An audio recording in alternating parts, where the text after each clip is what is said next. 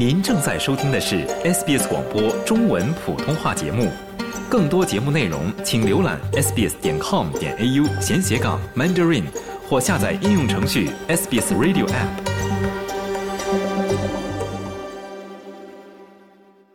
听众朋友，您好，今天我们给大家介绍一位嘉宾泰，澳洲持牌二级电工泰呢，十五岁就跟着自己的父母移民来到了悉尼。按照他的说法，自己算是第一点五代移民。如今的泰呢，刚跨入而立之年，但已经是家庭美满、事业顺利。这很大一部分呢，要归功于他现在从事的这份职业。青少年时期从以学业卷而闻名的山东，随父母移民来到了澳洲，从事电力工作，到拿下持牌二级电工证。泰怎么样在澳大利亚找到自己的职业幸福感和成就感？澳洲的电工等级是怎么来划分的？二级电工和普通持牌电工有什么样的不一样？华人从事电工行业最大的困难又是什么呢？接下来我们来听一听泰是怎么说的。早上好，泰。哎，早上好。刚才我们提到了，您是从山东跟父母移民到澳洲，从山东哪儿来的呢？当时十五岁，学业上是处于一个什么样的状态？我们从山东青岛，山东青岛来，当时十六岁不到。当时也是因为初中考高中的成绩不是很理想，所以父母就觉得应该出国才可能路会比较多一些。国内的话，如果高考成绩不理想，特别在山东这个地方的话，就很难再往下面走吧，应该是这个原因。可能出国的话路会更宽一些哈。现在您觉得这个目标实现了吗？我觉得现在父母走这条路是很正确的，我觉得。那怎么想到从事电工这个行业？现在做了多少年了？我学徒的话，从零八年开始做，从学徒开始，然后一一年的毕业，二零一一年毕业，然后一直到现在。零八年到现在已经也十五年的时间了。对对，不算长，但是也是人生中一段经历。算是老师傅了。哎，感觉怎么样？OK 的这个行业呢，就是也是很辛苦的，在澳洲做每个 trade 这个行业都是很辛苦的一一个 trade。一开始也是我爸爸希望我去做这个行业。哦，当时我们小的时候不知道，怎么会知道有电工啊、水管工啊？他可能以前在工厂，以前他有接触过这方面的，所以他建议我去学读的 TAFE，在那个 St George 里面读的 TAFE。这十几年干下来，能找到自己的职业的归属感和幸福感吗？我自己出来自己做，其实也没有多少年，也就四五年而已。跟公司啊打工这样子，不管在澳洲做什么行业的话，都会受到别人的尊重。当然，做电工技术可能比较相对高一点，别人会尊重。就不管你做电工啊、水管工啊，干各个行业，我觉得职业无高低啊。对，职业没有高低。这一点非常好，特别是自己做的话，时间是自己去掌控，我觉得挺挺幸福，挺幸福。但是工作还是辛苦的哈。对，特别像我们这种工作，每天都要爬上爬下的，体力活比较多一些吧。刚讲到了自己出来干也有几年了，现在自己也带徒弟吧？带几个人呢？对，就现在带两个徒弟去泰去上课，他们也是一边读书一边跟我们去上班。嗯，就是实践啊，实践和理论。对，嗯，因为澳洲这一块比较好的是，它不是光去实践或光只读书就可以去拿到牌照，是需要你两个同时做，所以你必须要有一个 apprenticeship，有一个师傅带着你去给你桑拿，然后你才能去 take 去读书。就实践和理论结合的很好。对对。您是二级电工，那么在澳大利亚电工等级是怎么样划分的呢？我就知道有个什么 filter，这个是什么一个概念呢？二级电工在澳洲新南威尔士才会有的，这叫 level two，主要是维护电业局通到我们平常客户家里的电或者是电表这些室外线和地下线的维护，这个是指在新州才有，每一个州的它的规范也不一样。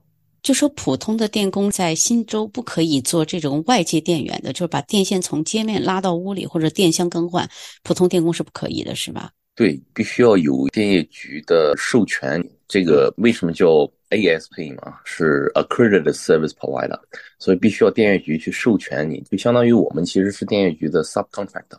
哦，他们授权我们去做他们的事情，这个就是唯一的不一样。我们也是可以做，就是普通电工做的室内啊，或者是 commercial industrial 都可以做，只是我们多了一个授权。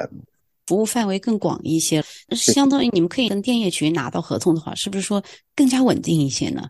可能随时电业局啊或者康索他们有一些合同会给到你们合约，也可以这么讲。对呀，经常康索会找我们去 tendon 这个 job，去我们去报价呀，怎么样？因为他们康索很多路灯啊，或者是大个那 park 里面的维修啊，这些东西都牵扯到二级电工这一块儿。因为我们又有设备，又有车、升降机这些东西。康索呢，其实以前呢，他也有自己的 team，也有自己的电工、水管工。现在可能偏向于把这些承包出去，这样的话就是自己的 liability 能少一点。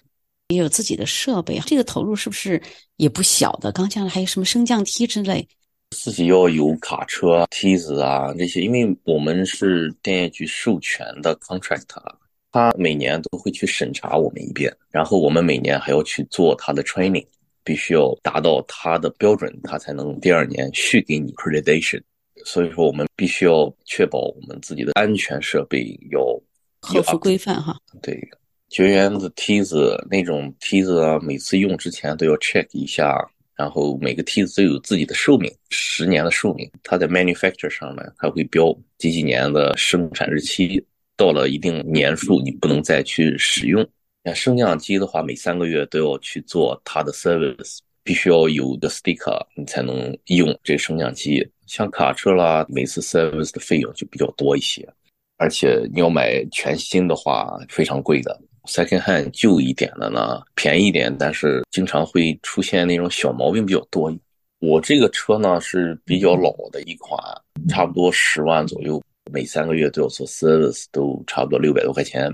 它这个使用寿命是十年，十年到期以后，我们要去做一个 major service，要维修的维修，那个费用就很大，可能到两万到三万，而且还要知道有地方去停这个 truck，因为在普通马路上不能随便停的，自己要有一个 warehouse，或者是去那种卡押 parking，这个是费用。华人从事电工行业，结合实际情况来看，最大的困难是什么呢？华人的电工在悉尼，特别在悉尼咯，还是占的比例比较多的。从我做学徒到现在，我看有很多新的师傅。